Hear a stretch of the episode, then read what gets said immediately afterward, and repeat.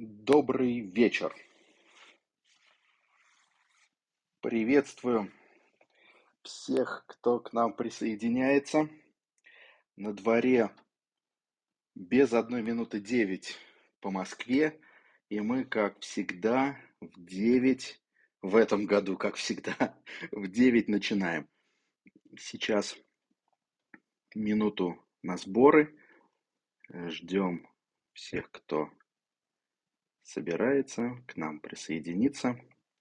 Те, кто уже знают, что пора поднимать руки, поднимайте руки, добавлю вас в комнату говорунов.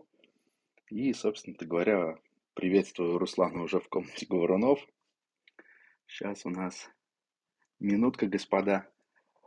И в 9. Так, вот второй человек поднял руку.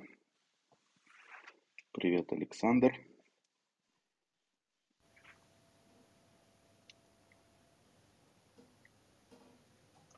Итак, Александр, отключи микрофон, пожалуйста, там звук у тебя. Вот, спасибо. Итак, господа, на часах 9 я предлагаю начинать. Все, кто подтянутся, те подтянутся. Во время разговора я вас торжественно приветствую. На дворе у нас с вами пятница, вечер. И как мы и договаривались, сегодня мы обсуждаем с вами два письма мастера. Письмо пятое и письмо шестое, письма Синеки к Луцилию. Я сегодня, как и обычно, каждый наш э, пятничный вечер возьму минут 30, может быть, в пределе 40, да, от получаса до 40 минут на то, чтобы рассказать, как я побеседовал с мастером, что я услышал в его письмах, что для себя вынес – поделюсь с вами этим.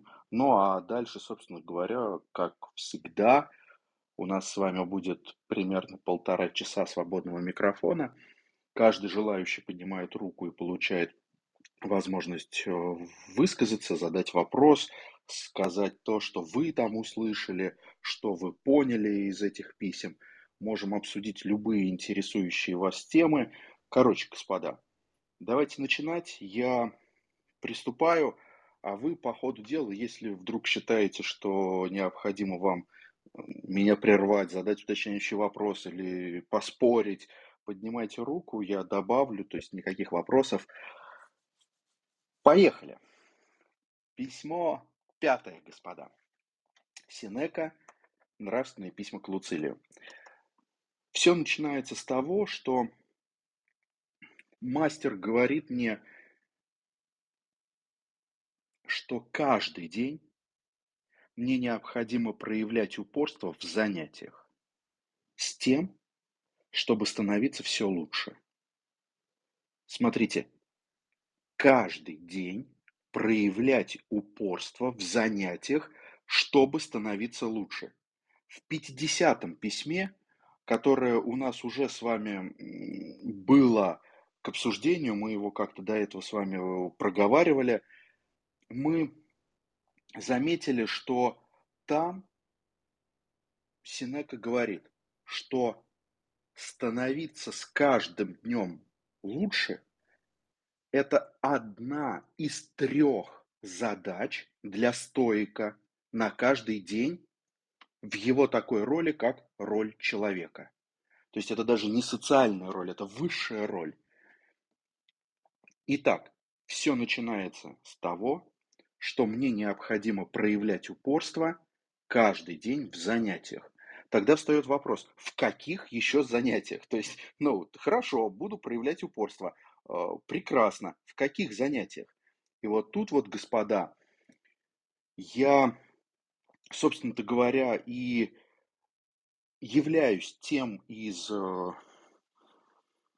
людей, которые придерживаются, так скажем, срединного пути, если это можно сказать языком буддистов, или же, говоря языком Аристотеля, добродетельного пути, то есть золотой вот этой середины, вершины, на которой очень трудно удержаться и очень трудно туда вскарабкаться, между людьми, которые практикуют так скажем, это научный, философский, исторический подход, так называемая академ-среда, и подход так называемых инфобизнесменов, которые предлагают лайфхаки.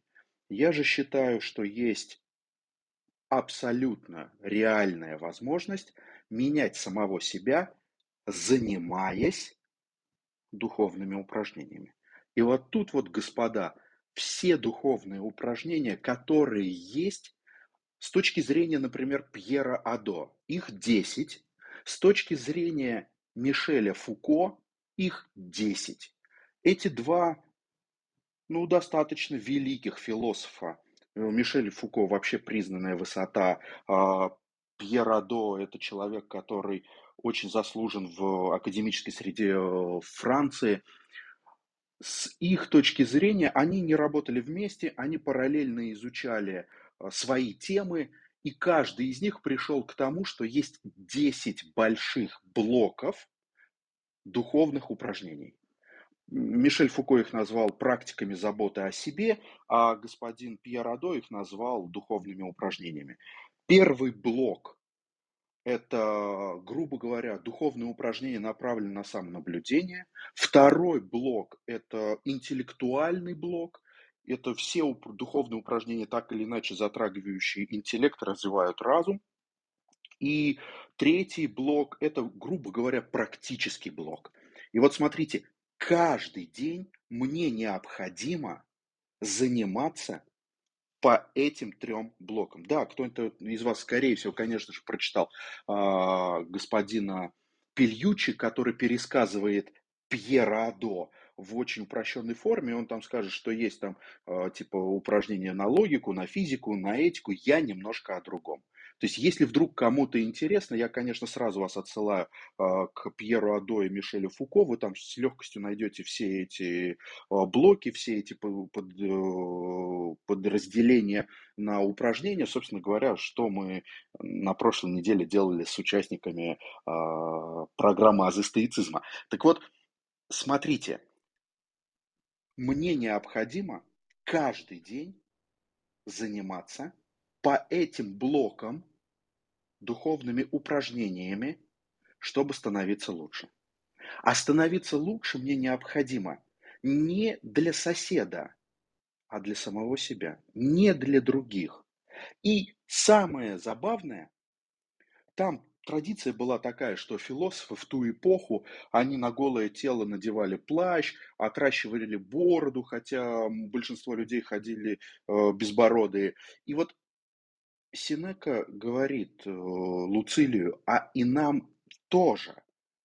Говорит, слушайте, господа, давайте так, будьте внешне похожи на людей, которые вас окружают. Не надо заниматься глупым эпатажем. Не нужно вот делать так, чтобы вы внешне казались другим. Искореняйте тщеславие. Вам другим нужно быть изнутри. Во всем нужно быть другим изнутри. Но снаружи мы не должны отличаться от людей, окружающих нас. И в силу этого мы должны жить лучше людей, но не наперекор людям, а лучше в смысле без страха, без угрызений совести, без переживаний, без тревог, без волнений, спокойно и с радостью. Вот так мы должны жить. Но внешне мы должны быть похожи на тех, кто нас окружает. Без какой-либо придури, которую иногда можно встретить, когда люди пытаются разукрасить себя, автомобили, дома и внешнем показать, что они другие. Не надо, говорит Синека. Потому что философия это то, что помогает или научает жить вам среди людей, научает благожелательности и общительности. А как только вы начинаете возвышаться над людьми, кичиться своей инаковостью, вы точно лишаетесь общительности, благожелательности и выпадаете из среды людей. А этого делать не стоит. Нужно быть им примером. И вот тогда встает вопрос, а если я пример, то почему я пример? А потому что, говорит Синека, у тебя есть цель в жизни. Единственная цель, одна на всю жизнь. В отличие от всех остальных, которые не имеют целей. У них 100 целей на год, 28 целей на месяц, 64 цели на день. А у тебя одна на жизнь. Жить в согласии с природой. Или же жить разумно, или же жить добродетельно, или же жить счастливо. Это одно и то же, это синонимы. И вот когда ты будешь жить, говорит мне мастер, видя перед собой всегда эту цель, ты будешь жить умеренно. Потому что умеренность позволяет тебе быть господином, хозяином своих удовольствий, не впадать в рабство удовольствий, переходящих в наслаждение, в страсть, в порог. То есть, если я каждый день занимаюсь по вот этим трем блокам духовных упражнений, я становлюсь лучше, а это моя задача на каждый день одна из трех, то я явно буду чувствовать свою инаковость от других людей. И вот в этот момент мне нужно проявить умеренность. Не отличаться от других внешне, но отличаться внутренне. Быть иным внутри. И мастер говорит, слушай, Саш, пусть вошедший в твой дом дивиться тебе, а не твоей посуде, не автомобилю, не дизайну. Пусть он дивится тебе. А дальше очень любопытно он фразу такую говорит, что из разряда, что слушай, велик тот человек, который глиняной посудой пользуется как серебряной, но и тот велик, который может серебряной посудой пользоваться как глиняной, и отсюда делает крутой вывод. Он говорит, слаб духом тот, кому богатство не по силам. И вот на этом моменте я бы хотел заострить ваше внимание, друзья. Стоики, еще раз, умеренность у стоиков – это не пытка какая-либо, это не нищенство, это не кинизм, это стоицизм. В стоицизме, когда вы на максимуме выполняете свои социальные роли, например, такую роль, как специалиста, вы качественно делаете свое дело, у вас есть ваше дело, вы его делаете качественно, то чаще всего, не всегда, но чаще всего социум, окружающие люди начинают вас благодарить за это. И в большинстве случаев это начинает отражаться на вашем материальном состоянии. А как мы знаем, деньги для стоиков – это безразличное. Предпочтительнее быть богатым, чем бедным. Но это безразличное. И вот в этот момент Синека говорит, слушай, Саш, Слаб духом тот, кому богатство не по силам, а тебе по силам? И это очень хороший вопрос. Потому что обычно деньги человека делают дурным. Он начинает заниматься чем угодно. Дайте только волю, и все его страсти вылезут наружу. Это легко быть таким праведным, когда у тебя денег не имеется на Феррари. Ты такой говоришь, да мне не нужна эта машина, а ты можешь ее себе позволить, чтобы так говорить?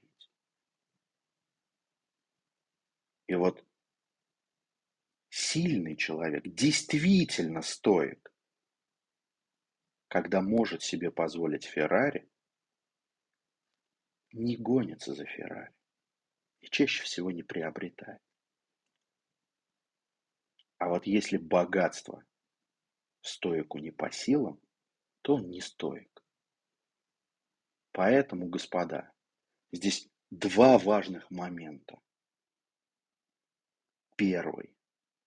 Стоицизм – это философия про то, как уметь жить среди людей. Когда вы живете среди людей, у вас есть ваши обязанности. И стоицизм про то, как их исполнять на максимуме. А когда вы их исполняете на максимуме, так уж случилось, так общество устроено, у вас появляются деньги. Причем частенько в значительных количествах. Умейте с ними работать. Не становитесь рабами денег. Будьте умерены. Но это и не значит, что вы должны уйти в другую крайность. Вы думаете, так, ну деньги мне не по силам, поэтому не буду их зарабатывать. Буду вести такой полуовощной образ жизни. Устроюсь на работу, где мне платят 30 тысяч, и нормально. Господа, ненормально. Ненормально. Вы слились и не исполняете на максимум свои обязанности специалиста и гражданина. Поэтому этот вопрос я специально акцентировал. Следующий момент. Синека мне говорит, слушай, Александр, вот ты, может быть, не задумывался на эту тему, но я тебе сообщу. Страх и надежда очень крепко связаны друг с другом. За надеждой всегда приходит страх. Я как-то раз в какой-то там компании сказал, что Надежда это удел слабаков. На меня посмотрели с удивлением. Но вот мастер говорит, слушай, когда твоя душа не уверена, тревожится ожиданиями будущего, знай, ты потерял настоящее.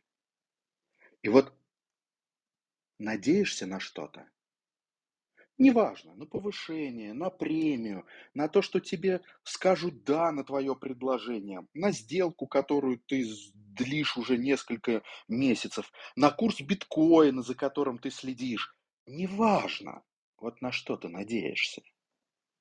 Надеешься? Знай. Придет страх. Главная твоя знаешь, в чем проблема? В том, что ты не умеешь жить в настоящем. Вот надежда приходит в тот момент, когда ты живешь в будущем. Ты ожидаешь что-то. Ты потерял настоящее и улетел в будущее. А будущее, смотришь, ты же не уверен в нем. Ты же не на себя полагаешься, а на что-то там. И значит, начинаешь страшиться. А вдруг не получится? А вдруг откажут? А вдруг сорвется? А вдруг курс пойдет не туда? И все, господа. И я потерял спокойствие. И я начал сначала волноваться, переживать, а потом бояться. Вот так, господа, я остался прежним. Все письмо началось с того, что мне нужно проявлять каждый день упорство в занятиях, чтобы становиться лучше. А тут я улетел в будущее и не стал лучше. Я стал хуже. Я потерял настоящее и испытал страх, потому что перед этим испытал надежду. Для стоиков, господа, надежда – это один из пороков, одна из страстей, которую надо искоренять. Стойки не надеются. Стойки рассчитывают на себя. А расчет у них строится на разуме.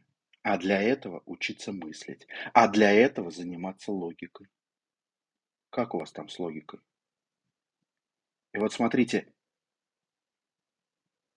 одни из нас живут в будущем, а кто-то из нас еще и в прошлом. Кто-то переживает за то, что он несколько лет тому назад не вложился в биткоин. А кто-то переживает, что несколько лет назад не сделал предложение. А кто-то переживает, что несколько лет назад не родил. А кто-то переживает, и понеслось. А на кой черт вы живете прошлым?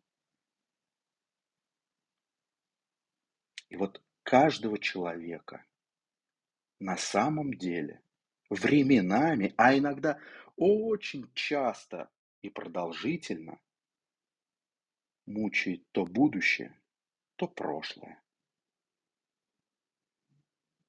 И Сенека подходит и говорит, слушай, Александр, никто не бывает несчастным только от нынешних причин. Все несчастны от будущих или от прошлых. И тогда появляется очень забавный трюк. Хм. Как перестать быть несчастным? Чувствуете? Появилась фантастическая возможность перестать быть несчастным, оказавшись в настоящем. А как оказаться в настоящем? А для этого проявлять упорство в занятиях, потому что одно из занятий – это духовное упражнение, тренировка внимания или бдительности. Ровно то, о чем мы когда-то с вами говорили до этого. Смотрите, чтобы перестать быть несчастным, нужно всего лишь навсего упражняться во внимании или бдительности. Все, точка. И каждый день становиться лучше. Эти трюки стойки применяли несколько тысяч лет тому назад. Они актуальны в любой момент, в любое время и сейчас точно так же. Но когда я каждый день проявляю упорство в занятиях и как следствие становлюсь лучше, есть одно побочное явление, такая побочка, как на таблетках, да, типа вы там лечитесь, но есть побочные эффекты. Вот когда вы каждый день будете заниматься упорно, и становиться лучше, потому что это ваша задача на каждый день. Одна из трех человеческих задач. То есть, когда вы утром делаете настройку на день, так называемую утреннюю медитацию, когда вы прогоняете себя по своим социальным ролям, одна из ваших задач – стать лучше самого себя, то есть это ну, человеческая опция. Так вот, побочка.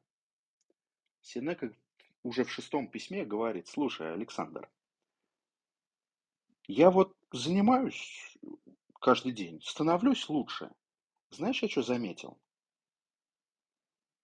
Я не только меняюсь к лучшему, но и становлюсь другим человеком.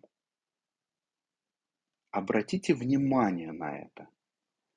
Как только вы каждый день упорно будете заниматься духовными упражнениями, стоическими практиками и техниками, вы будете превосходить самого себя, совершенствоваться, но и одновременно становиться другим человеком.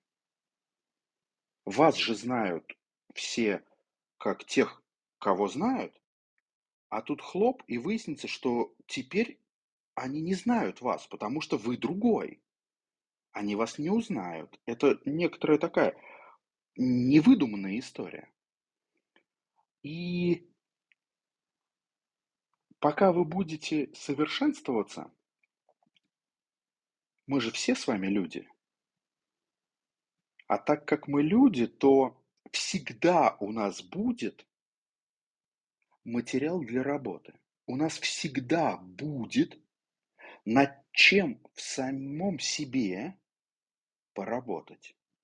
Синека так это говорит. Александр, смотри, вот мне всегда есть что исправить в себе, что в себе поубавить, а что в себе приподнять. То есть мы с вами – это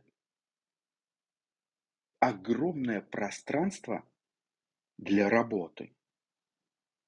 И он говорит, слушай, Саш, как только душа твоя, ну или как только ты, кому как удобнее, то есть я там слышал, что некоторые не очень понимают, что значит такое душа, замените душа на ты, и все станет на свои места.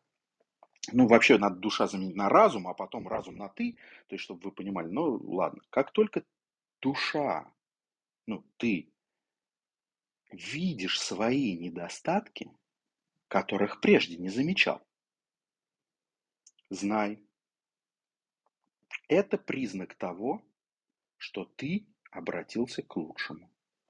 Ты начал как раз становиться лучше. То есть, смотрите, какой признак того, что я становлюсь лучше? Это значит, что ваш список пороков и страстей, о котором я когда-то давным-давно в прошлом году говорил, помните те из вас, кто были на самых первых встречах наших на вечерних беседах о стоицизме, еще осенью, вот тогда я говорил, господа, начинайте составлять список страстей. И над ним надо работать еженедельно. Вы заметите, что каждую неделю он у вас пополняется, вместо того, чтобы убавляться. Почему он пополняется? А потому что если вы совершенствуетесь, то ваша душа замечает новые недостатки, видит то, что раньше не замечала. Потому что раньше мы это в упор не видели. Как в той знаменитой истории, да, в своем глазу бревна-то и не заметили. И вот тут подходит Синека и говорит, некоторых больных надо поздравлять уже с тем, что они почувствовали себя больными. Потому что подавляющее большинство людей считают себя здоровыми, разумными, мыслящими, и, ну, слово добродетельные они не используют, поэтому они говорят, что они добрые, человечные. Они лжецы. Они обманывают самих себя. И вот дальше Синека говорит, слушай, есть такая вещь. Я тебе все это рассказываю, Александр.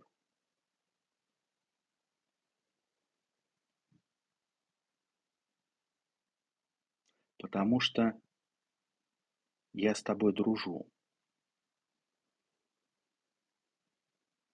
А раз я с тобой дружу,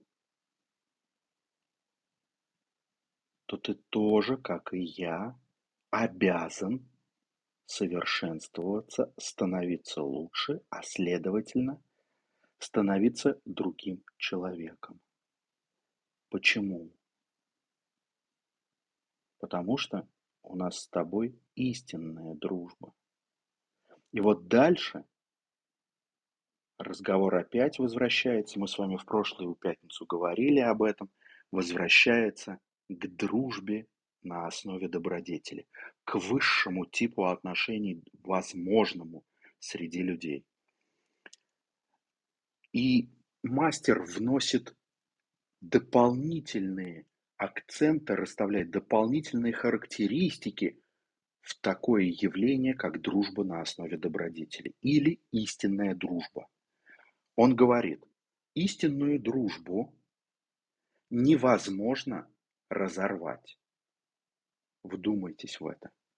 Если у вас есть истинный друг, то это связь, это, этот тип отношений никогда не прервется. Средний тип дружбы может разорвать надежда, страх, корысть, а истинную дружбу ничто не разорвет. Истинную дружбу в силу того, что ее невозможно разорвать, хранят до смерти. Более того, ради этой дружбы идут на смерть на смерть идут в двух значениях. Первое, самое обычное. Ради такой дружбы физически умирают. Но здесь имеется в виду чуть другое, в том числе. Второй вид.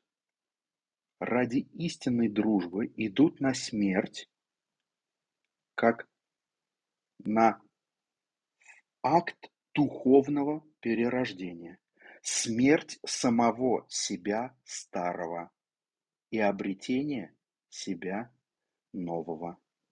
Возвращаю вас в начало письма, где Синека говорит, «Я чувствую, что не только меняюсь к лучшему, но и становлюсь другим человеком. Старый человек умирает, новый человек появляется ради истинной дружбы. Почему ради истинной дружбы нужно старому умереть, а новому родиться? Потому что только у таких друзей, и вот тут внимание, господа, полная жесть, можете называть это эзотерикой, мистикой, как угодно, но это философия, подлинная философия, не академическая и не истории лайфхаков. Это истинная философия. У таких друзей общая воля, общая жажда честного, общие невзгоды, и у них все общее. Напоминаю вам слова основателя стоической школы Зенона Китийского. Друг – это другой я. Когда мы говорим о том, что у таких друзей все общее, это не значит, что у них общий семейный бюджет, общий дом, общие дети. Это само собой безразличное, не имеет значения, это и так подразумевается. У них все общее. У них мироощущение общее. У них эмоции общие. У них боль общая.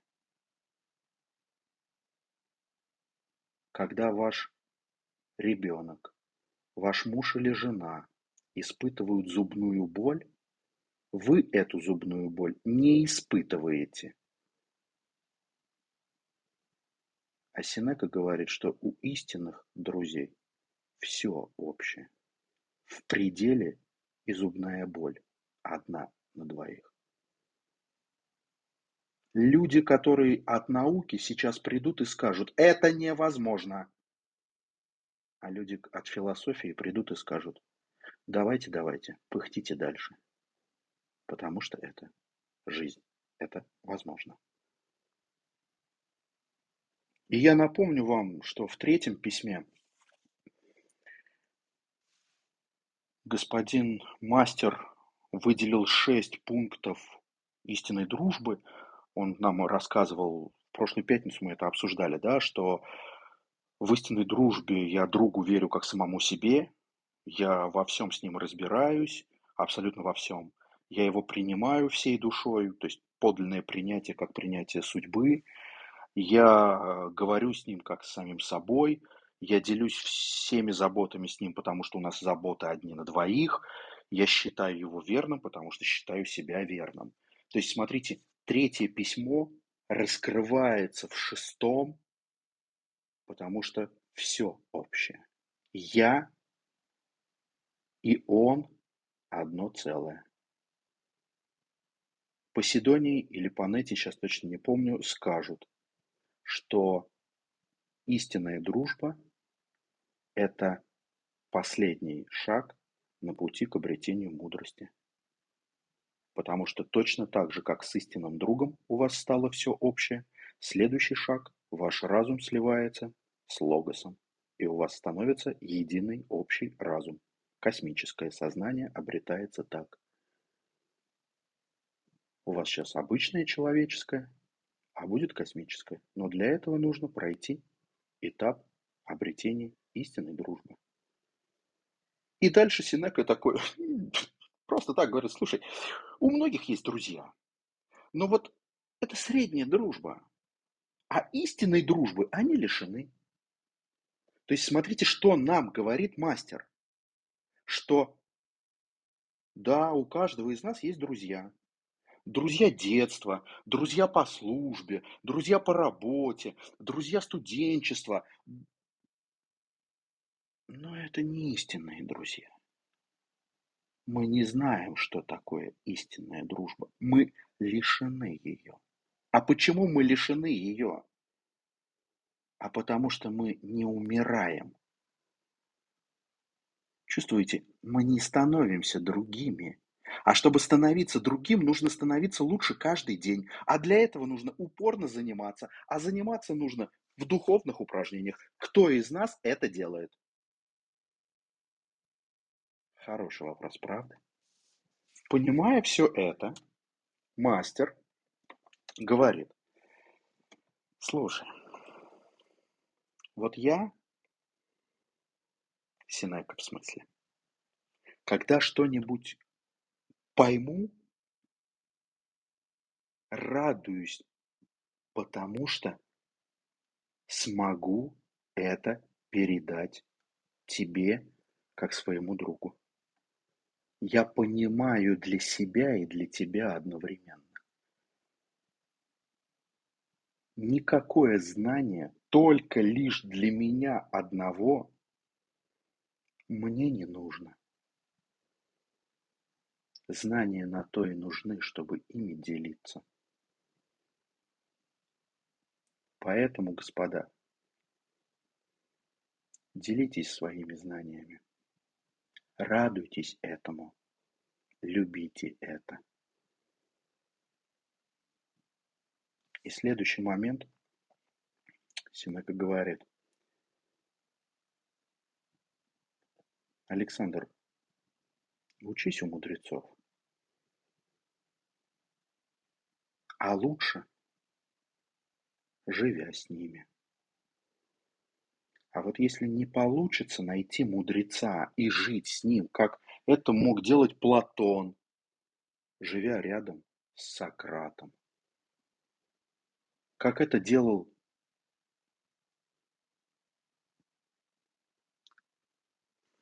Клеанф, живя рядом с Зеноном. Вот если не можешь так, но отсутствует мудрец рядом, то живи вместе с теми, кто, как и ты сам, каждый день становится лучше. Потому что долг путь наставлений, краток и убедителен путь примеров. А вот сейчас, господа, я зачитаю вам цитату Мишеля Фуко, который рассказывает другими словами ровно то, что когда-то в одном из подкастов, в одном из последних подкастов я долго обсуждал, раз, разбирая книгу Пьера Адо «Что такое античная философия». Итак, сорян, небольшая, ну как небольшая, несколько предложений, цитата. Вокруг заботы о себе разворачивается бурная деятельность, как устная, так и письменная, в которой тесно переплелись работа над собой и общение с другими. Так мы подходим к одному из важнейших аспектов заботы о себе. По существу эта деятельность предполагает не упражнение в одиночестве, но поистине общественную практику, причем общественную во всех смыслах слова. Действительно, она часто практикуется структурами, более или менее институционализированными, такими, например, как неопифагорейские общины или кружки эпикурейцев, описанные Филадемом. Признанная иерархия обязывала наиболее продвинутых руководить остальными, как персонально, так и коллективно. Но практиковались и совместные занятия, когда забота о себе получала стороннюю помощь. Что касается Эпиктета, то он учил в среде очень близкой к школе. У него были различные категории учеников. Одни ходили к нему временно, другие оставались на более длительный срок и готовили себя не только к жизни просто гражданина, но и к более высокой деятельности. Наконец, третьи, сами решившие стать профессиональными философами, проходили школу правил и практик руководства сознанием. Ну и так далее, там дальше про Марка Аврелия. И вот смотрите, мы с вами фактически видим, что Синека призывает Луцилия, то есть каждого из нас, жить себе подобными. Потому что в одиночестве заниматься стоицизмом не получится. Все лайфхаки, которые вы можете почерпнуть откуда-то в одиночестве, это выброшенные деньги и время. Все штудирование умных книжек, написанных умными профессорами, пустая трата времени. Это наработка эрудированности и только. А по факту надо.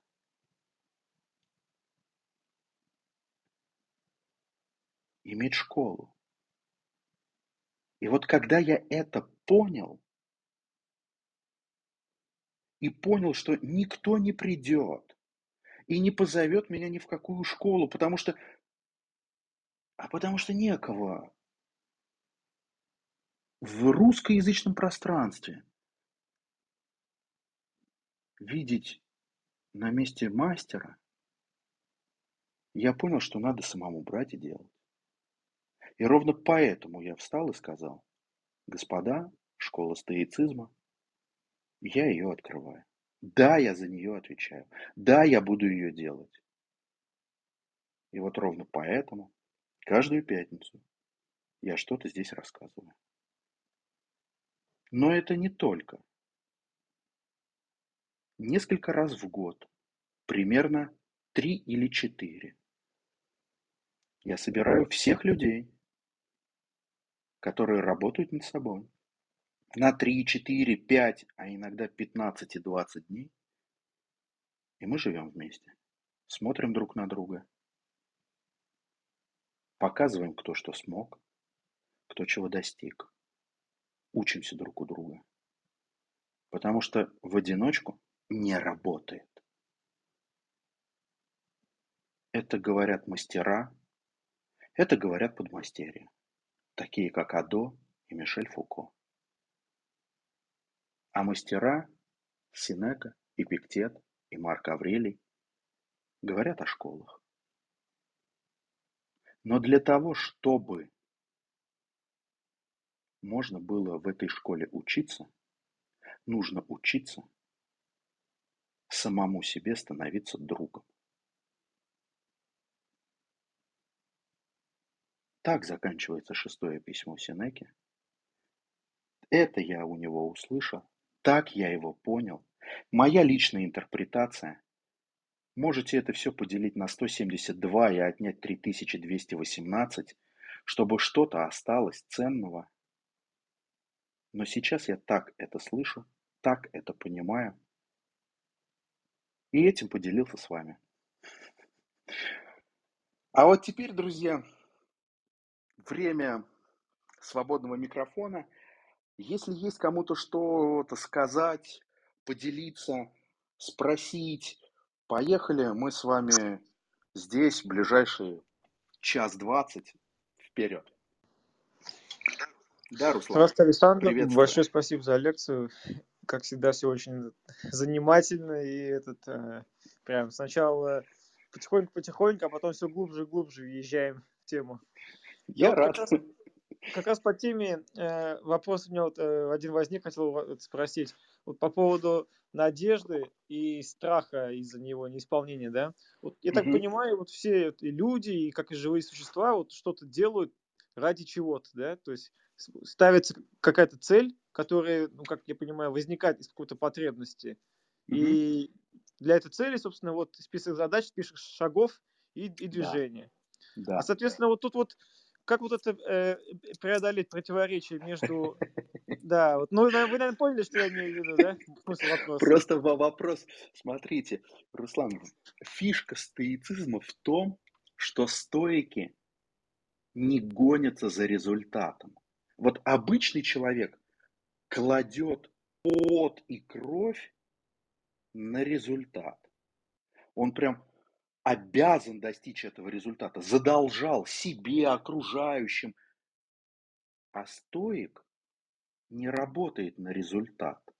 Стоик работает на добродетель.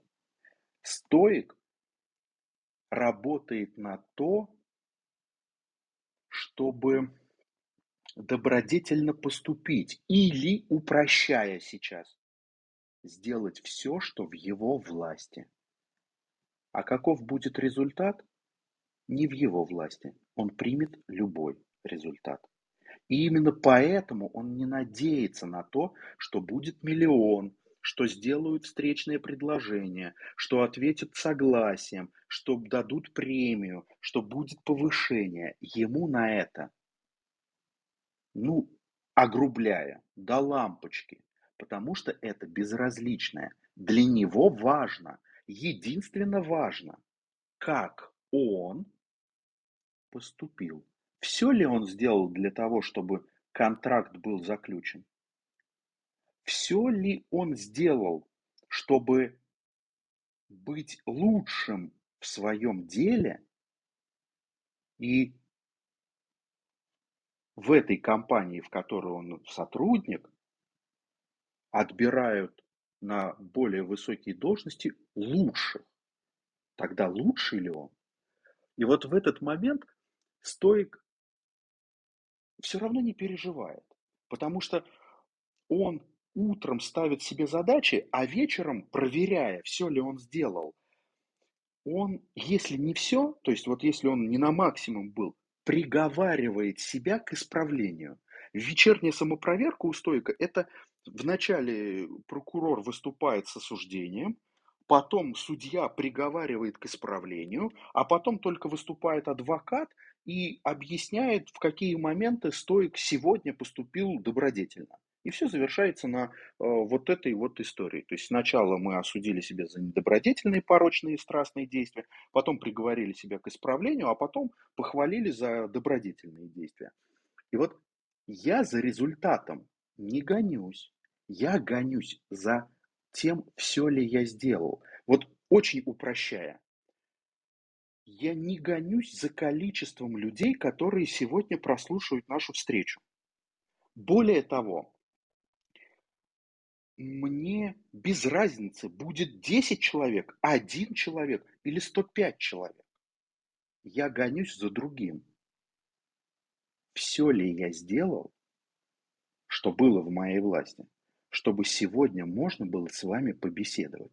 А что это значит? Я задаю себе вопрос. Побеседовал ли я с мастером? Сделал ли я экзегезу?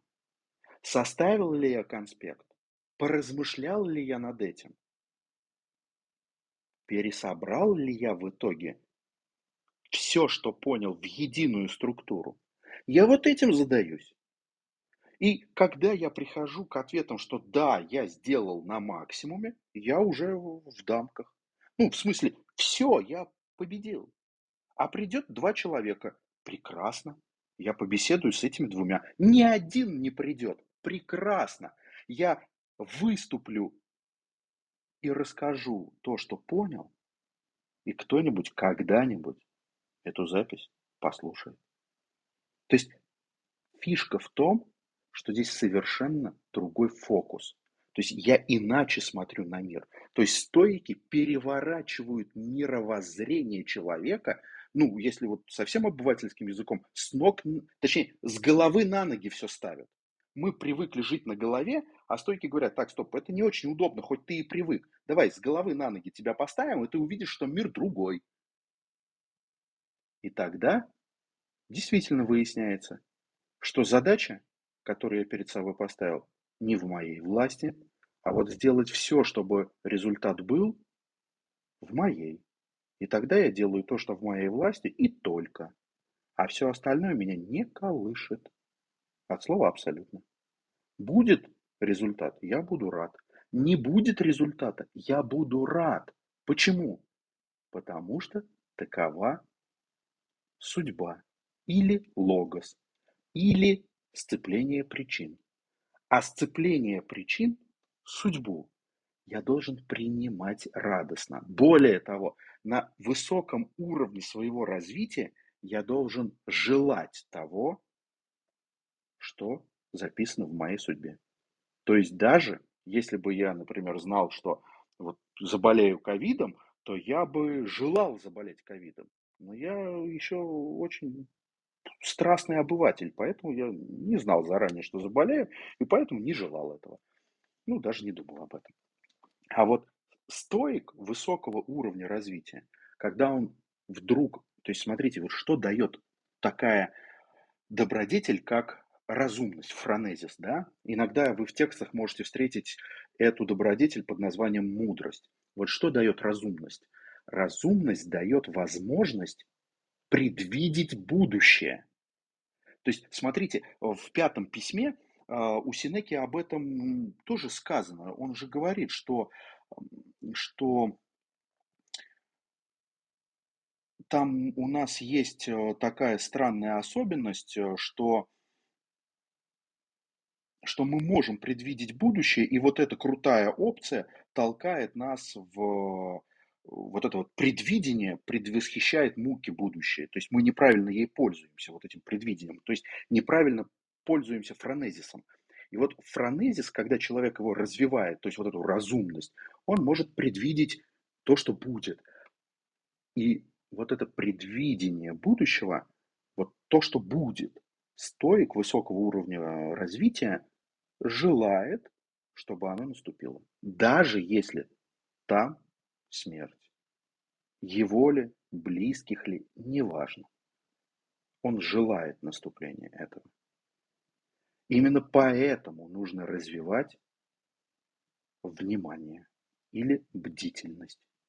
Потому что когда я внимателен или бдителен, я делаю только то, что должен, и желаю то, что делаю. А делаю то, что должен, добродетельно. Поэтому радостный.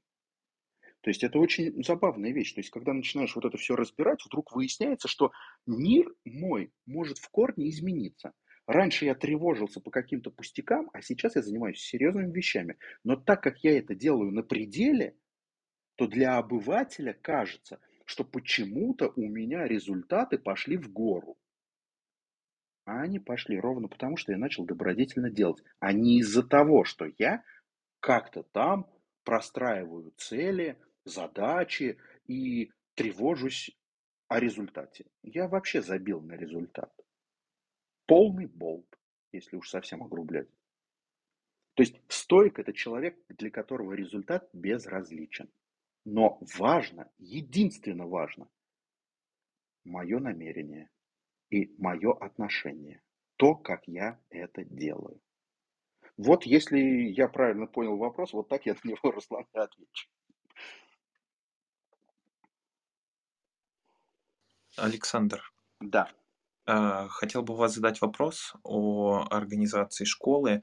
Э, Меня, можно сказать, интригует и интересует вопрос об устройстве э, таких неких организаций для обучения. Я брал, ну, изучал этот вопрос и рассматривал, как устроено это у Пифагора, пифагорейцев, у, как устроены были Платоновская школа, Э, средневековые университеты. А, как, по вашему мнению, а, ну, можете там приоткрыть, скажем так, занавес тайны, что думаете о, об идеальном устройстве, о распорядке дня, о неких, неких занятиях, которые должны проводиться, на ваш взгляд, в подобной школе, в подобных школах, как, как некая основа? Константин, это хороший вопрос. Я в марте, ну, если нас всех на омикрон не закроют в ближайшие несколько месяцев, то, собственно говоря, в марте я буду в, закрытой, в закрытом коллективе об этом рассуждать. И одна из задач моих рассуждений направлена на то, чтобы за ближайший год спроектировать видение того, что нужно сделать для детей до школы, для детей школьного возраста и для ну, маленьких взрослых студенческого возраста с тем, чтобы мы это видение реализовали в материи. Я больше спрашиваю даже про такой взрослый университет, потому что, ну, тот же, э, там, эм, ну, к примеру, как были устроены пифагорейские школы, это они жили вместе, ну, практически всю жизнь. Вот я им больше да. таких для школ для взрослых. С моей точки зрения, есть два момента. Момент первый. Мы, если говорим о взрослых, это тем, кому за 25, то есть те, кто уже как бы вышли из средних вот таких вот высших учебных заведений, которые разбросаны по русскому миру, ну или неважно, не только по русскому, то есть вот из этих всех институтов, университетов, вот этих всех, если мы говорим о тех, кто как бы имеют дипломы о высших образованиях, то с моей точки зрения, для них школа выстраивается очень просто. Ну, как очень. Я оценочное суждение выдал, да, вот она, страстишка. То есть неясно точно мыслю. Выстраивается следующим образом. Несколько раз в неделю участники данных школ встречаются лично для обсуждения нескольких моментов. Момент первый. Большая встреча, на которой прорабатывается большой блок информации, связанный а. С, человечес... с развитием себя как человека, то есть с развитием разума или души. Для этого изучаются тексты великих мастеров. Вторая подзадача подобных встреч – это уже такая пространство уже таких а, профессионализированных уже так э, групп.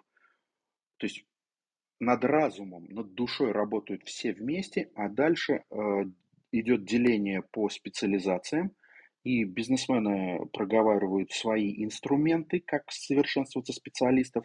Люди, занимающиеся социальной сферой, проговаривают свои инструменты и так далее. Каждый из специалисты в, в средах проговаривают инструментарий, который они применяют для совершенствования себя как специалистов в этих средах. После этих больших встреч у них есть несколько встреч друг с другом, коллективно, по малых коллективах, с тем, чтобы они прорабатывали то, что надо сделать к следующей большой встрече через неделю. В этом моменте им помогают люди, которые прошли этот уровень сами. То есть они это делают не... То есть раз в неделю они встречаются с мастером, на неделе они встречаются с теми, кто помогает им, потому что они уже прошли этот путь. И таким образом человек находится постоянно в работе над самим собой. Он не забывает, потому что память это искусственная штука, человеку проще забыть.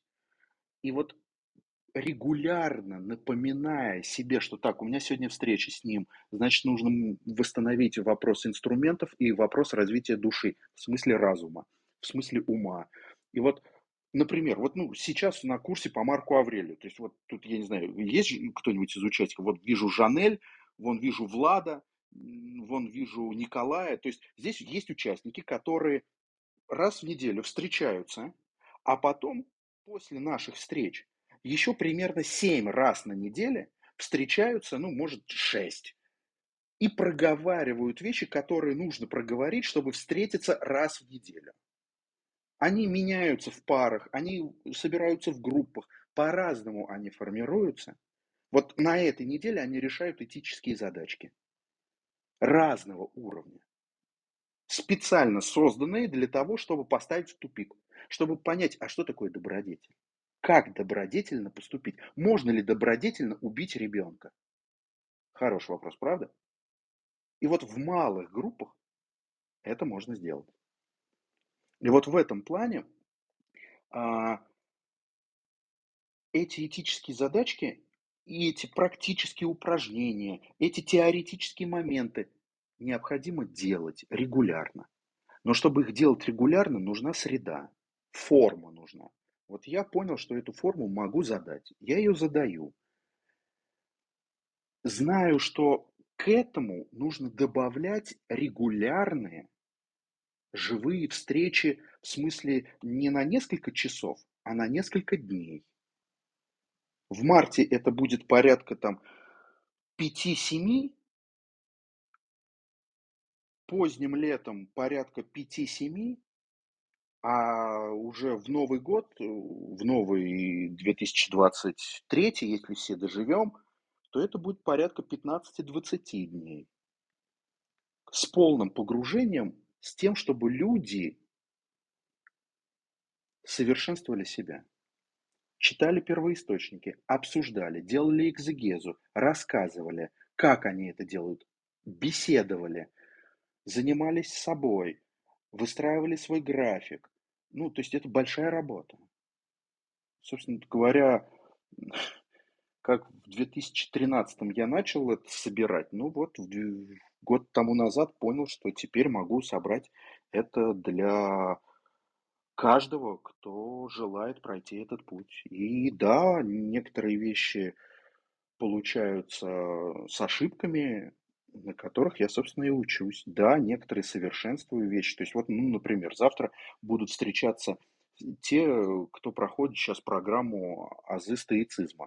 То есть я сразу дорабатываю эту штуку по-живому, потому что понимаю, что вот взрослые люди собрались. Одни, потому что прочитали какой-то учебник, а другие, потому что где-то купили курс лайфхаков по стоицизму.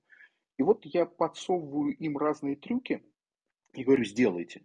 Вот мы сейчас завтра соберемся и узнаем, что они сделали. И после этого я им задам еще одну задачку сделать что-то. А потом еще одну. И выяснится, что те, кто будут делать, они достанут меня. Ну, физически достанут, потому что у них куча вопросов появляется. Я начинаю на эту кучу вопросов отвечать, а потом кто-то говорит, слушайте, а, а можно мне с кем-то действительно это обсуждать? И они либо сами сформируют группу, либо придут ко мне и скажут, слушай, я хочу такую среду. Я скажу, ну супер, пошли в школу. То есть это форма погружения человека в среду, из которой он растет. Потому что выпадая из этой среды, уходя на работу, в бизнес, в, на службу, в семью человека захватывают страсти. Сам по себе человек слаб. Сам по себе человек забывчив. Он все забывает, и страсти его захватывают.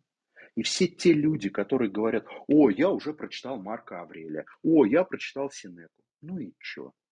Пока вы не работаете над собой, это все. Пустая трата времени иллюзия, что вы что-то сделали. Это наработка так называемой эрудированности. Ну, вы эрудированный. И чё?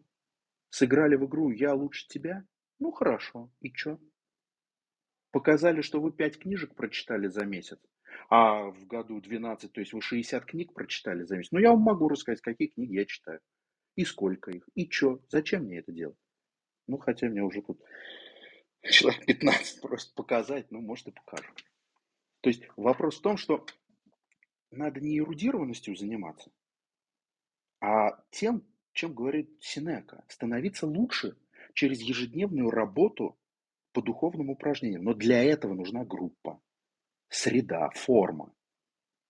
И вот для взрослых людей, для людей, которые уже имеют 6 дипломов, красных дипломов о высшем образовании, 3 MBA и так далее и тому подобное, единственное, что, может быть, я не прав, но похоже, единственное, что есть, это создание таких вот школ, где еженедельно большие встречи на работу над разумом и над инструментами как специалиста, и дальше несколько раз в неделю, а лучше каждый день, встречи с участниками сообщества.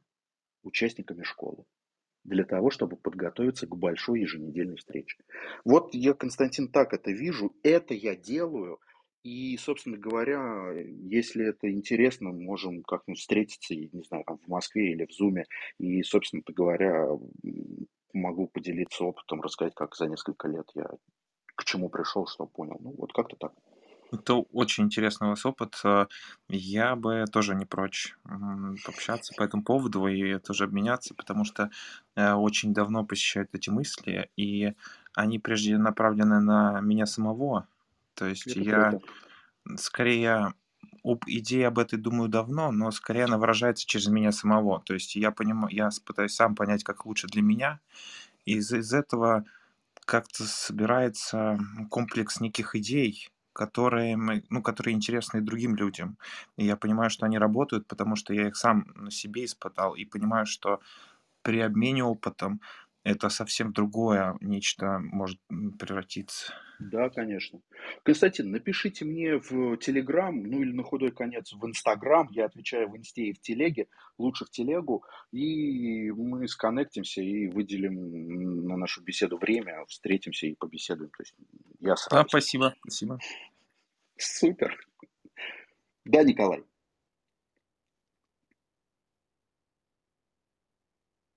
Николай, у вас включен микрофон, говорите. Ну, пока Николай молчит, господа, кто-то следующий, если желает. Да, Привет. Привет. Э, всем добрый вечер. Так, э, у меня сегодня произошла история. Я бы хотел узнать, как бы настоящий стоик э, повел себя в данной ситуации. Ух ты, ну это так к Синеке нужно обратиться к, к Марку Аврелию и к, Эпиктету. Ладно, хорошо. Ну, давай на, попробуем не, поразмышлять. Не настоящий, но хотя бы стремящийся, назовем стремящийся. Ну давай а, В общем, а, в общем, вечером забежал в магазин после работы, и передо мной стояла бабуля, а, в руке у которой была два банана, а в корзинке а, была э, коробка с конфетами. И, в общем, заплатила она только за бананы. Я заметил, что у нее еще в корзинке что-то есть. Вот, но она заплатила только за то, что было в руках, и вышла. И я, и, конечно, меня тут начало разбирать.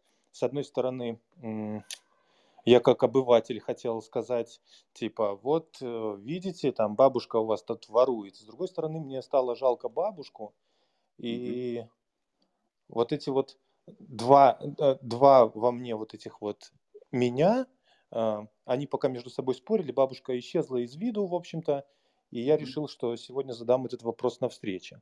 А, как мне стоило поступить? Ведь, в принципе, э, я должен был исполнить свой долг как гражданина, который наблюдал э, нарушение закона, либо же как-то по-другому мне нужно было сделать. Либо нужно было э, всю ответственность, там, не знаю, свалить на охрану магазина, и, в принципе, это не мое дело, меня это не касается, я ничего не видел.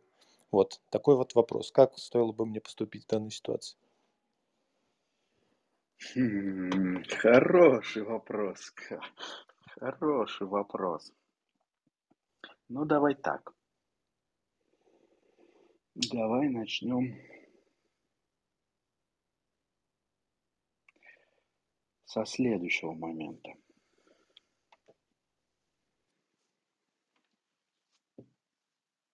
Ведь мы должны разложить это событие на, на разумность, умеренность, мужество и справедливость.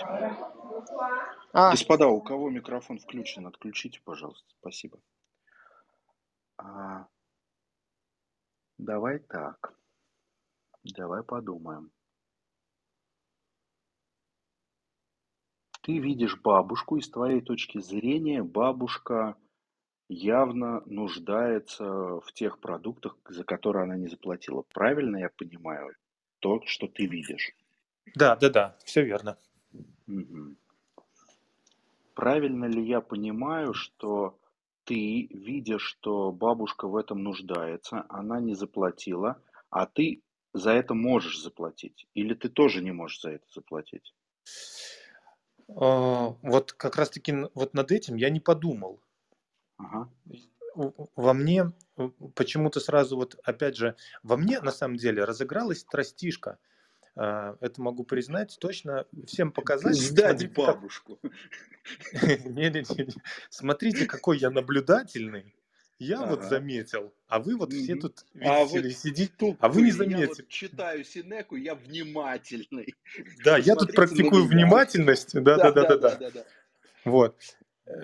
И как бы это вот сразу вот это вот возникло ощущение, и мне захотелось вот сказать, поймал преступника, держите. Вот. А с другой стороны, ну вот э, хорошая, конечно, мысль была по поводу того, что заплатить, но вот по, по поводу заплатить я так вот и не подумал. Да, такое не возникло ну, мысли. Ну вот это момент первый, а момент второй, а, знаешь, ведь наше дело помогать. С одной стороны, конечно, можно было бы вызвать э, милицию, полицию, что там сейчас. А, но я не уверен, что это была бы помощь. Потому что закон не работает. Тогда встает вопрос, а как помогать?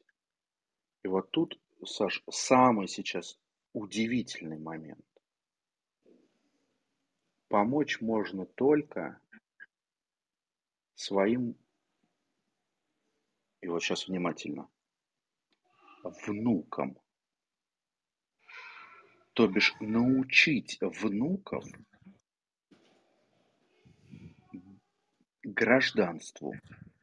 А гражданство, то есть быть гражданином, подразумевает соблюдать и защищать закон.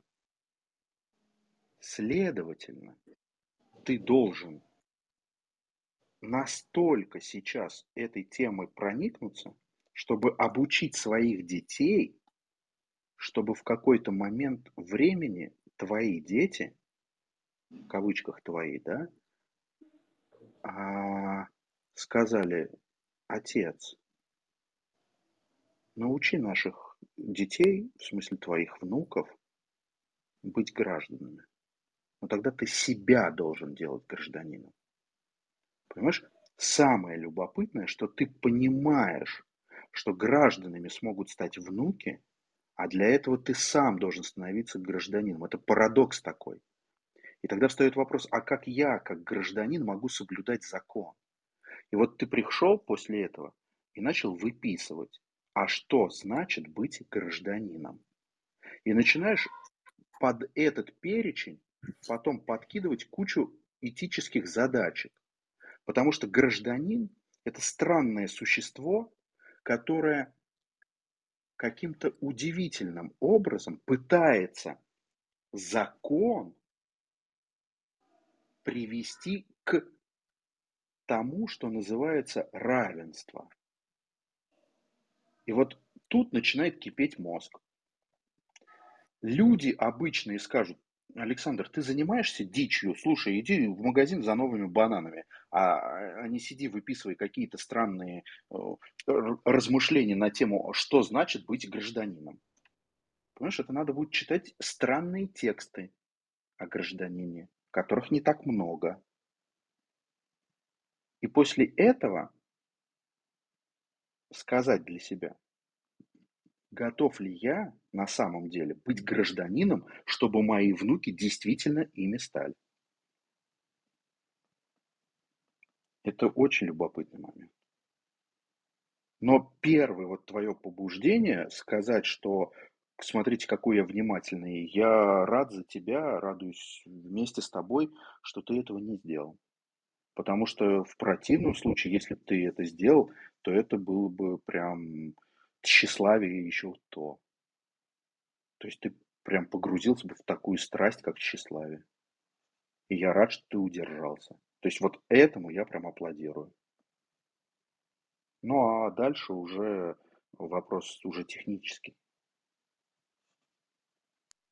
Я вот, ну, попробую так ответить, Саша. Да, ну класс, класс, спасибо. Мне на самом деле очень нравится э, обсуждать моменты вот именно э, жизненных каких-то э, да, ситуаций. Э, мне кажется, их, может быть, нам немножко не хватает. Но ладно, не мое дело. Э, Все, спасибо, Саш, большое. Ребята, всем приятных выходных. Спасибо. Подскажите, у меня заработало что-то, нет? Что значит заработало? Дань, а кто Микрофон. говорит? А, Николай. Николай да, слышно, слышно, Николай, да. Да, да, да. Я хотел спросить по теме. Э, во-первых, спасибо Руслану, по-моему, за этот вопрос.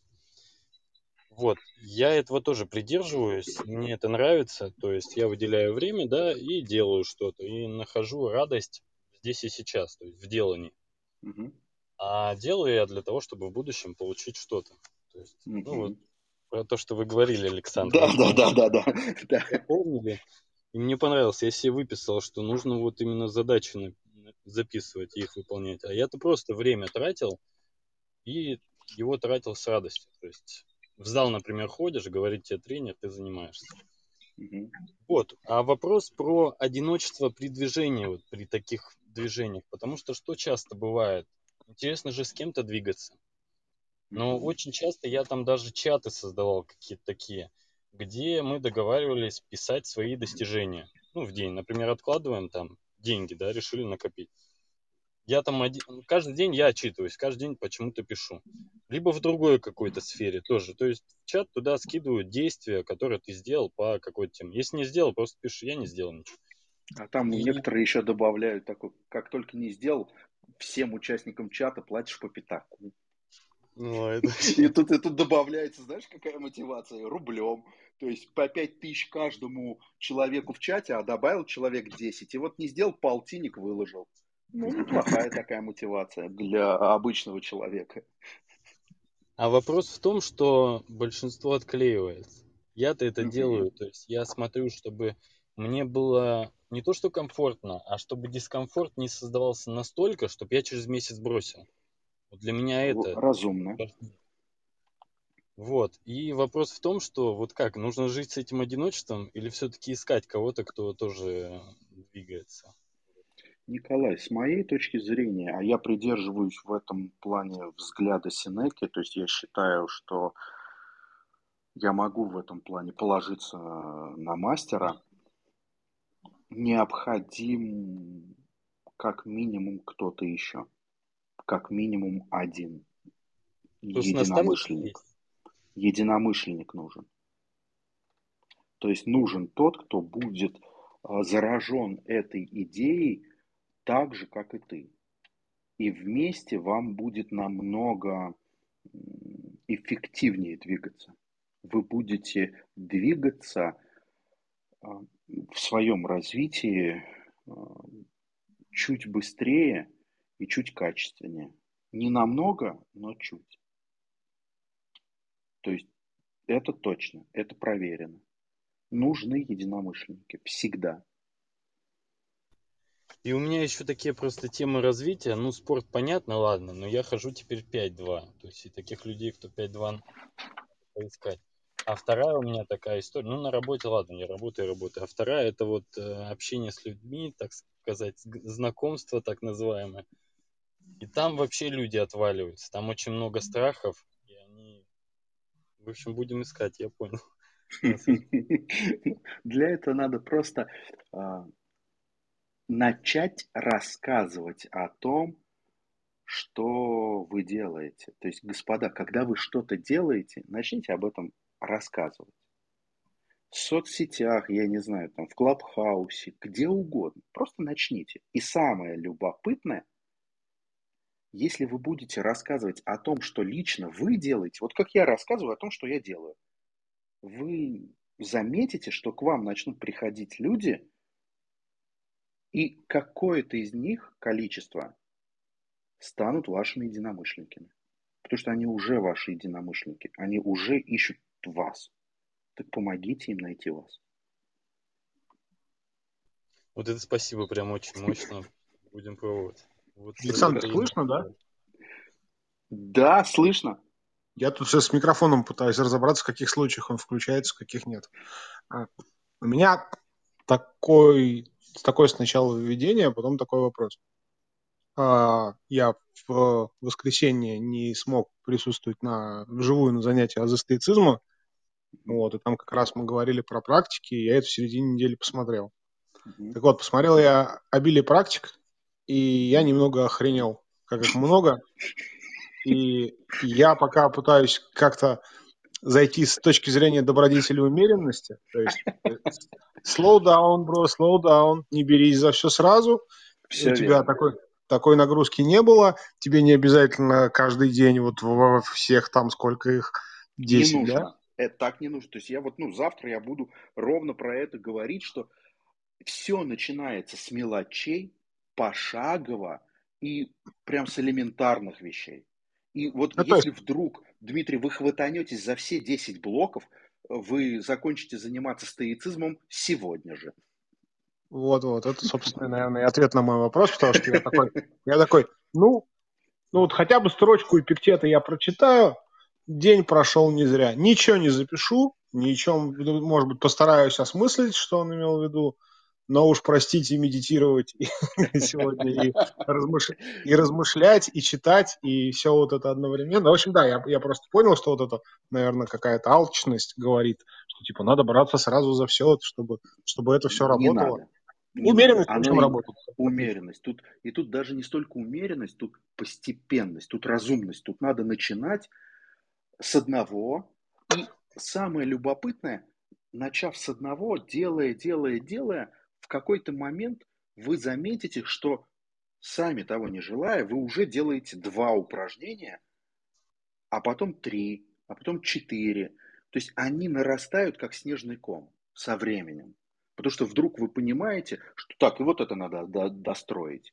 А систему, которую я вывалил на вас и показал, ну, чтобы вы понимали, что это машинка, она большая, и каждый из вас начнет с, то, с того элемента, который вам ближе.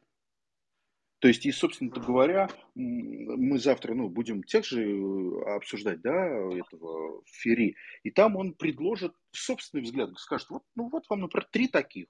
я спрошу вас завтра, смотрите, вот француз нам предлагает вот такие вещи. Куда их можно встроить? Как вы думаете? Побеседуем, подискутируем, и кто-то из вас, возможно, возьмет себе на вооружение одно или два предложенные Ферри. То есть, ну, посмотрим, а потом мы же еще посмотрим на, эпикте, на Эпиктета, а Эпиктет же он тоже показывает разные трюки.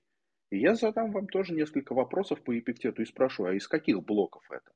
То есть ровно для того, чтобы сакцентировать ваше внимание на разных техниках, разных блоков, чтобы каждый из вас нашел то, что ему сейчас близко. Потому что кому-то близка западная медитация, напоминаю, что она отличается от восточной. Западный тип медитации – это напряжение ума, это размышление, это не освобождение а, сознания, а, освобождение головы от каких бы то ни было мыслей. Это наоборот, стройное, четкое мышление, много мыслей по порядку, логически выверенных. Или же это, ну, например, практический блок. Или это, ну, некоторые интеллектуальные, то есть и почитать, и пописать. То есть задача в том, чтобы вы нашли то, с чего вы начнете. И вот с этого начав, вы потянете этот клубок, и он размотается, и вы сделаете второе, третье, четвертое. То есть, ну, это все со временем. То есть, а думаете, я, что ли, сразу все начал делать? Три раза, ага. Ну, а вот это, это чувство вселенного, вселенского Армагеддона, я о нем в чатике там еще написал, что... Ага. Это, вот. И я не знаю, ну это типичная штука или это типа мое, мое индивидуальное там какое-то переживание? Дим, я думаю, что мы завтра сядем, спросим у участников, но мне кажется, что оно у многих. То есть я когда, вот лично я, когда впервые прочитал а, про эти блоки у АДО, меня немножко так охватила оторопь от того, что, ё, это сколько ж надо делать? Это ж сколько я всего еще не делал. А как я это все сделаю? И и ничего, нормально, делаю. Не все, но большую часть, да, делаю. То есть все нормально. Не надо никуда рваться или бояться делать. Ну, это, это же знаменитая история. Начни, а дальше понесется. Ну, у Синеки же, мы обсуждали же эту вещь, да, боишься? Ну, слушай, сделай первый шаг, и выяснится, что боялся зря. Ничего страшного. Так Я что... сейчас немного, немного про другое, немного про то, что э, пришлось нагонять, начал читать Эпиктета mm-hmm. и Фери, и, и такой бах, и вот это детское чувство от того, что там все вокруг рано или поздно умрут, и я-то тоже, оказывается, умру. Я как-то с этим, с этим за, за 38 лет свыкся, и как-то это, ну, такой, ну, типа, да, все умрут. Ну, да, там умрет там брат, умрет мама, там папа умер, там умрет жена. Как бы, ну, и как бы хрен бы с ним, ну, и я тоже когда-то. А тут прям вот этот детский какой-то параноидальный ужас просто меня. Я, я лежу в кровати такой в калачик, такой свернулся, думаю, ну, блин, ну ладно, умру, тренируем стойкость. Вот, но как-то, но как-то прям поднакрыло, было очень непривычно. Вот, и плюс, и плюс еще осознание того, что э, я-то вообще тут, ну, типа, пыль просто на, на сапогах истории. Я, я-то думал, что я вообще главный в этом мире, и все, все вокруг меня происходит, а тут как-то эпиктет в меня плюнул, и Фери растер. И, и я такой, а, типа, я мало того, что умру, так я, я еще и никто. Какого хрена? И вот в эти моменты как раз и начинается открывается окно возможностей для мышления. Вот в эти моменты появляются уникальные такие, знаете, окна, когда можно увидеть реальность, когда можно помыслить, когда осознание смерти, осознание вот этого вот маленького своего в масштабе космоса значение вдруг может повернуть мысль так, что я увижу мир глазами стоика. Ну, или Будды, или христианина. Ну, в нашем случае глазами стоика, а, а эти окна, они, ну, в зависимости от того, у кого какая операционная система, они позволяют увидеть мир по-настоящему. Реальный мир а не тот иллюзорный, к который мы привыкли. Потому что когда я не вижу, что я смертен, но я же думаю, что я бесконечен, я же думаю, что завтра будет. Ну, блин, я же не думаю о смерти, поэтому завтра будет. И поэтому я могу многие вещи не делать сегодня, а отложить их на следующий год. А вот сегодня я зарабатываю 30 тысяч рублей, а вот через год буду 50. Стоп, года может и не быть ну, понимаете, бытовые даже вещи начинают по-другому играть красками. То есть и для этого нужно как раз себя, и я поздравляю, прям это крутое э, переживание, что вот в такие переживания нужно себя погружать, чтобы из них вытаскивать подлинные мысли. Так рождается мышление.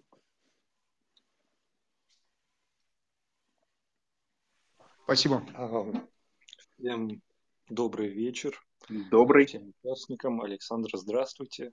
Привет, Ярослав. А, хотелось бы сначала а, дополнить а, слова Александра, обращусь сейчас к участникам, и слова Сенеки из пятого письма про надежду. Вот мне очень помогает заменять надежду на стремление. Потому что стремление – это деятельность, а надежда, да, это мне очень нравится фраза плод инцеста между верой и страхом. Да? А, вот это то, что мне помогает. И вопрос. А вот, Александр, как раз вы говорили, что э, про людей, вот таких вот. Я как раз э, человек, который пыхтит от науки. А, то есть меня прет от э, поиска истины ну, можно назвать э, познание мира.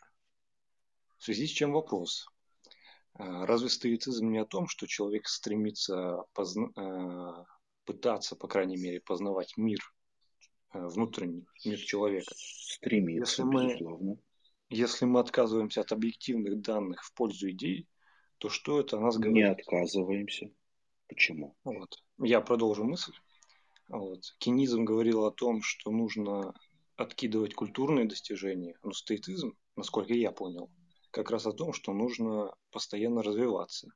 Да и во время да. развития стоицизма не существовало множество наук. Э, поэтому мне интересно, почему вы так критично относитесь к научному аспекту?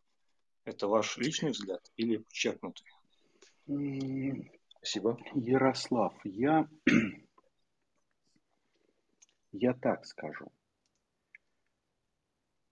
Я отношусь к науке с некоторым почтением,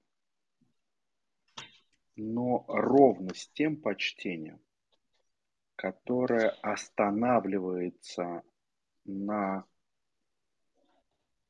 границы, когда наука начинает говорить, что все то, что написано в текстах стоиков или неоплатоников о единении души, о истинной дружбе, о духовных упражнениях, не нужно воспринимать серьезно. Вот когда наука такое говорит, я в этот момент с ней не по пути. Но когда наука говорит, так, а давайте восстановим и э, отреставрируем старые тексты, я с ней по пути. Когда наука говорит, давайте посмотрим, как устроена Вселенная, я с ней по пути. Но когда наука отрицает то, что написали мастера, я с мастерами. И в этом плане мне очень нравится Эпиктет, который в конце Инхеридиона, и завтра мы будем, в том числе и этому я уделю внимание, то есть э, в конце Инхеридиона Эпиктет э, в, сейчас я точно найду, где-то в параграфе, в параграфе 52. Раз, и в параграфе, и в параграфе, сейчас еще скажу каком, сейчас скажу. В параграфе 49. Вот параграфы 49 и 52 Инхиридиона и Пиктета – это мои личные и в силу этого школы стоицизма эпиграфы. Когда эти два параграфа читаешь, становится понятно, что наука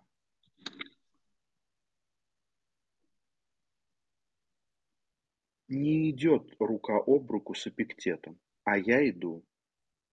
Я иду с эпиктетом, но не с теми учеными, которые говорят, давайте на это глаза призакроем и, и дальше будем наукой заниматься. Занимайтесь наукой. А я вместе с эпиктетом буду заниматься искусством жизни. Вот искусство жизни – это философия. А трактование слов – высчитывание расстояния между планетами – это наука.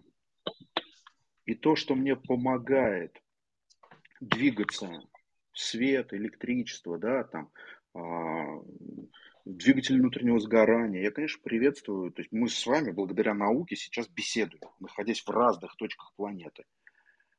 Но когда наука начинает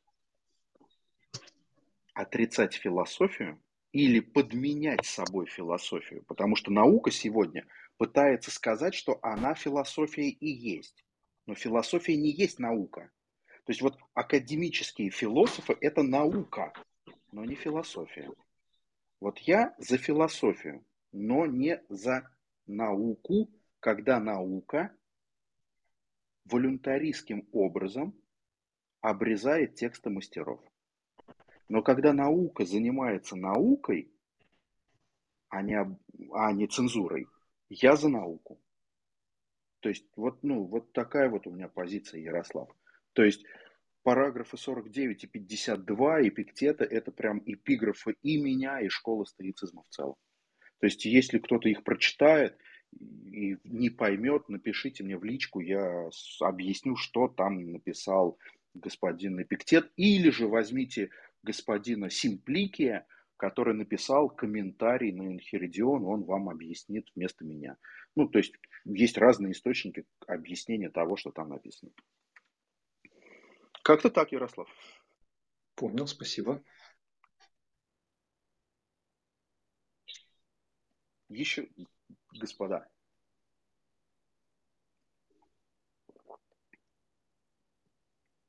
Все, вопросов больше... А, вот кто-то поднял руку.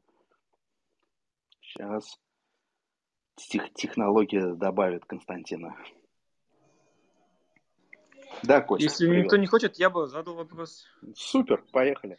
По поводу визуализации, на, э, на прошлой лекции мы об этом говорили, позитивно-негативно. Вот если стоицизм говорит о негативном визуализации, а вот, ну, вы, наверное, сами знаете сейчас, многие вот эти психологические вот эти истории, они говорят наоборот о позитивном. Типа, не думать о плохом, только о хорошем, мысли материализуются и так далее. Вот здесь как вы прокомментируете этот, есть ли это противоречие здесь или нет? Да, отсутствует здесь противоречие. То есть, смотрите, вы пытаетесь сейчас связать разные истории. То есть, грубо говоря, вы сейчас пытаетесь, ну вот, есть ученые, научный взгляд на устройство мира. С точки зрения научного взгляда на устройство мира Бог отсутствует.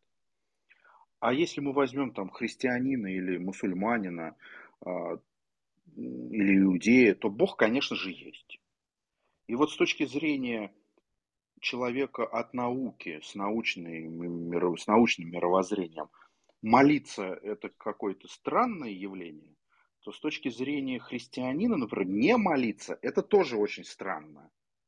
И вот с точки зрения стоицизма, мы с вами стоим на голове, вместо того, чтобы стоять на ногах. Люди, стоящие на голове, пытаются делать позитивную визуализацию. Для того, чтобы, когда это не случится, сильно расстроиться. А когда это случится, приписать это себе. Ну, я же навизуализировал, вот и получилось. А с точки зрения стоицизма, который переворачивает с головы на ноги вас, вы не можете ничего навизуализировать. На все есть судьба, причинный ряд, который невозможно ни обмануть, ни обскакать, ни не выскочить из него. То есть есть судьба, и вот все, что в этой судьбе вам прописано, все и будет. Визуализируйте, вы не визуализируйте, будет. Тогда зачем делать негативную визуализацию? Ровно для того, чтобы быть готовым к самым трудным явлениям, раз. А второе, чтобы иметь план Б.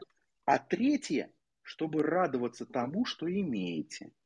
Ну, там есть еще четвертое, чтобы не делать глупости. То есть есть четыре задачи, которые решает негативная визуализация. И вот смотрите, судьбой предрешено, что будет. Я делаю негативную визуализацию, чтобы быть готовым к любым поворотам судьбы. Я же не мудрец, я не знаю, что будет послезавтра. А если послезавтра в Москве будет то же самое, что было в Алма-Ате? Вот смотрите, Алма... жители Алматы встречали Новый год. Они знали, что завтра будет э, погром? Не знали. Они навизуализировали себе классные новогодние выходные. А тут пришел погром, в кавычках пришел, и, собственно говоря, на несколько дней они остались без связи, без еды, без денег. Но они себе навизуализировали классные выходные, новогодние праздники. А пришла судьба и отменила их. И вот смотрите, в чем прикол. Вы, когда делаете позитивную визуализацию, вы считаете, что так, и вот дальше всякие разные пошли концепции. Притягиваете к себе что-то там, это вы навизуализировали. Стойки скажут, не будьте идиотом. Вы ничего не можете притянуть по той простой причине, что на все есть судьба. Вот как там прописано, так и будет. Вы можете только. И вот тут понеслось. Выстраивать свои намерения и свои отношения к происходящему. И вот ровно отсюда эта прибаутка про собачку, привязанную к телеке, и ровно отсюда фраза про то, что э, разумного судьба ведет, а непокорного тащит, ну, глупца. И вот вы делаете негативную визуализацию с четким осознанием, что притянуть это не можете. Потому что судьба сама решит, что вам там по жизни дать. Вы можете только подготовиться. И надо начинать с мелочей, а заканчивать вселенским трындецом. То есть вот уровень трындеца в Алмате – это уровень, ну, грубо говоря, трех баллов из десяти а вы должны четвертый взойти, потом на пятый балл, потом на шестой. И вот там одно из писем мы с вами разбирали, да, когда Леон, город, сгорел за одну ночь. И таких примеров в жизни римляне не знали. То есть они знали, как города поджигают, там атакуют чужие армии, пытаются спалить город, и не, и не горит город. А тут весь город, весь сгорел за ночь. Они в шоке все были. То есть случилось невиданное. И Синека говорит, слушай, ну видишь, судьба может и невиданное делать. Поэтому учись делать негативную визуализацию, расширяя свое воображение до невиданных масштабов. Учись мыслить, учись воображать. И вот главный, еще раз, главный момент с точки зрения стоиков, если вы стоик, если вы восприняли эту концепцию мироздания – то притянуть вы ничего не сможете. Уже все решено. Какова ваша судьба? Вы можете только качественно исполнять свои обязанности в этой предрешенной судьбе. Ну и относиться к этому с радостью. И желать того, что происходит. Вот как-то так. Это очень суровая философия. Но она побуждает каждого человека жить в радости вместо горести, страданий, переживаний, страхов. Это философия радости, философия кайфа, если хотите. Как-то так. А, можно ли задать несколько Конечно. вопросов? Спасибо большое за встречу. Очень приятно снова со всеми собраться. Вот. Э, хотел задать целых три вопроса. Э, долго собирался, обдумывал, как формулировать. В общем, вопрос первый. Что с эмоциями? Стоит вообще их отрицают? То есть, что с чем? Что с эмоциями? То есть, а. это вообще все э, отрицают. Не нужно. Ну вот. Второй вопрос. Э, э, во многих религиозных э, направлениях идея служения. Вот, что говорят об этом стойки? Ну, что они вообще рекомендуют? Ну, есть ли это вообще у стойков? И что они рекомендуют делать для общества помимо развития себя. Вот. И третий вопрос. А, а, как достигать естественности действия?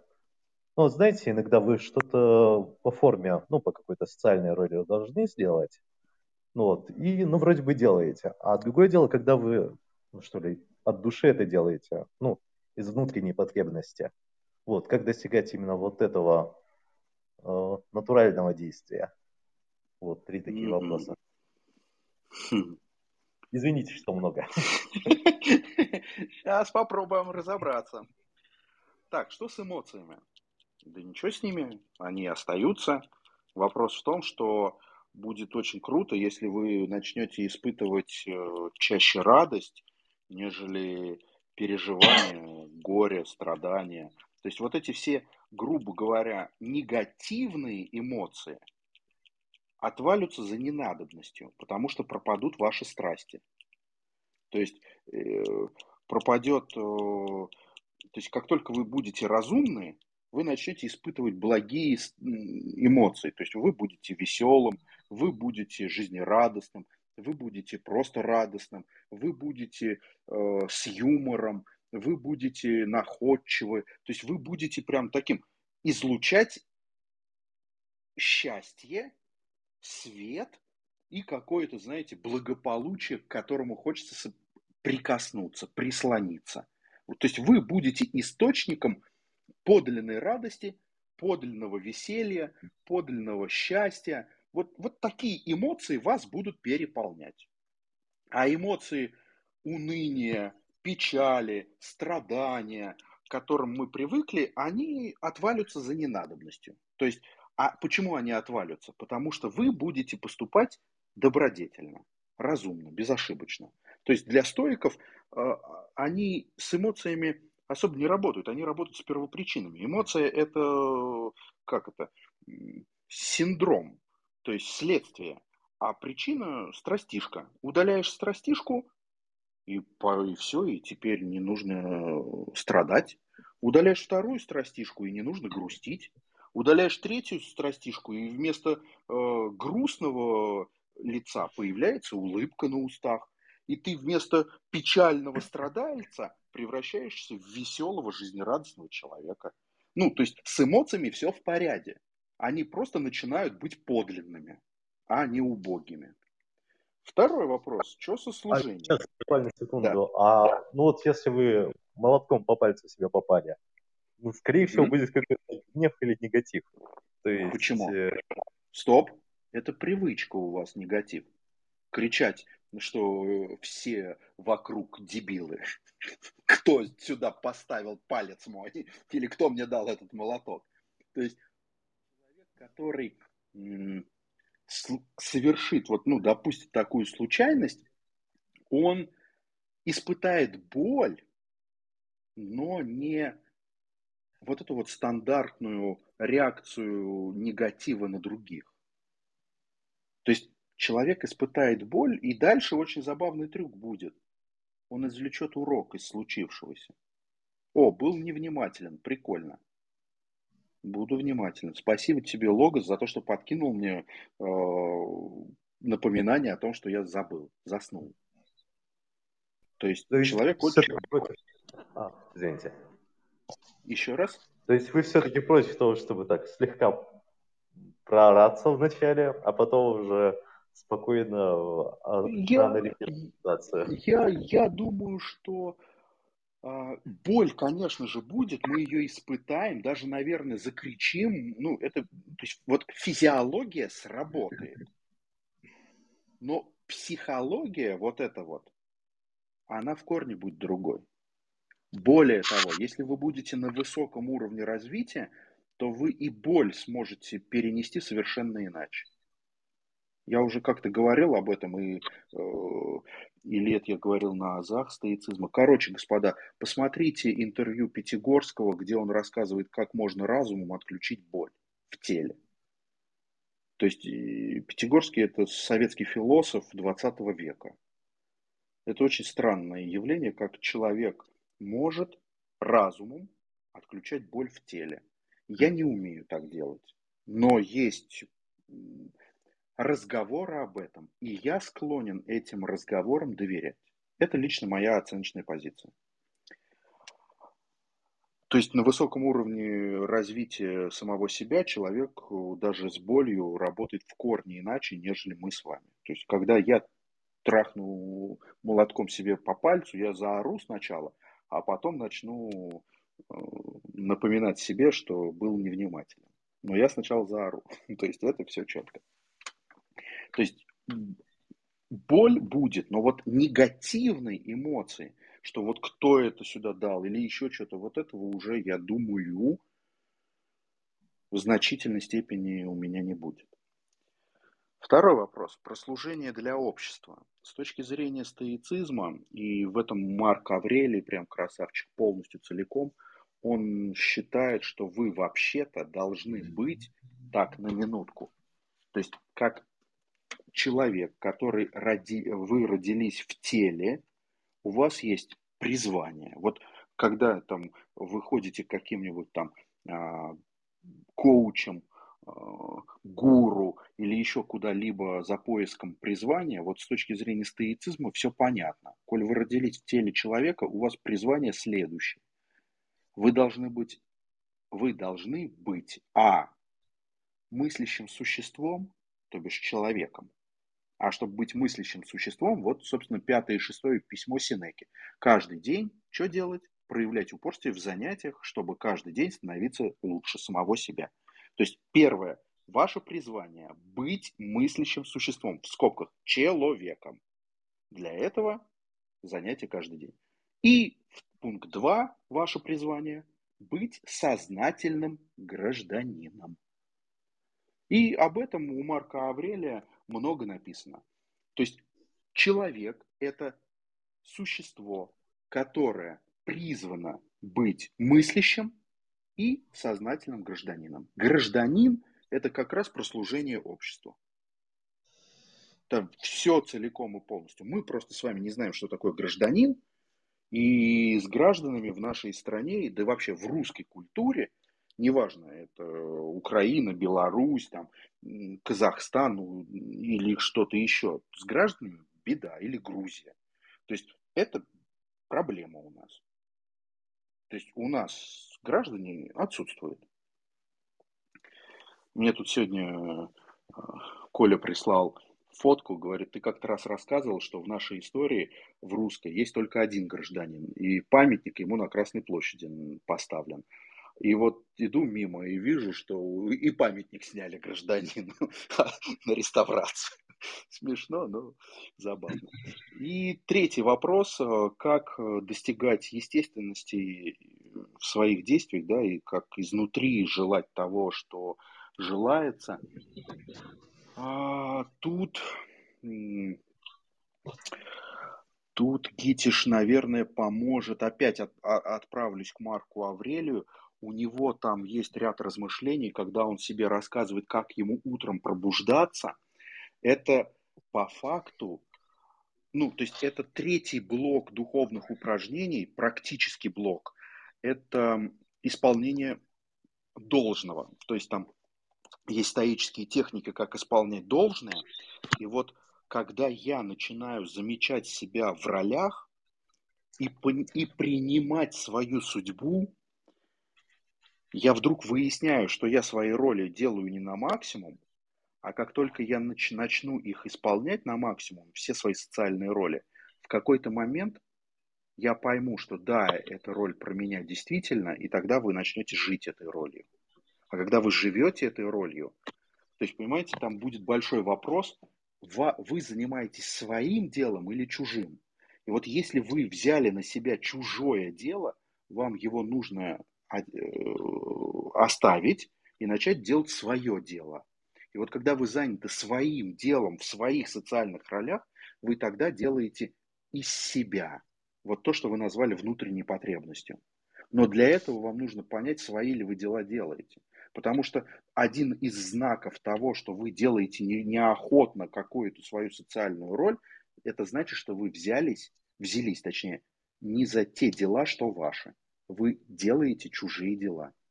Посмотрите, свои ли дела вы делаете. А для этого нужно еще раз посмотреть на список своих всех социальных ролей и увидеть обязанности, которые вытекают из этих ролей. Этот список обязанностей у вас должен быть, вы его должны четко представлять. И если вдруг вы понимаете, что эти обязанности не про вас, то тогда, значит, и роль не про вас. Меняйте роль. Ну, я вот так отвечу. Слушайте, спасибо. Будет над чем поразмышлять. Согласен. Господа, добрый вечер. Два вопроса и будем закругляться. У нас без десяти, ну, уже чуть меньше, одиннадцать. Поехали. Я могу задать один, чтобы еще кто-то один задал. Договорились. Ладно, я беру на себя один вопрос.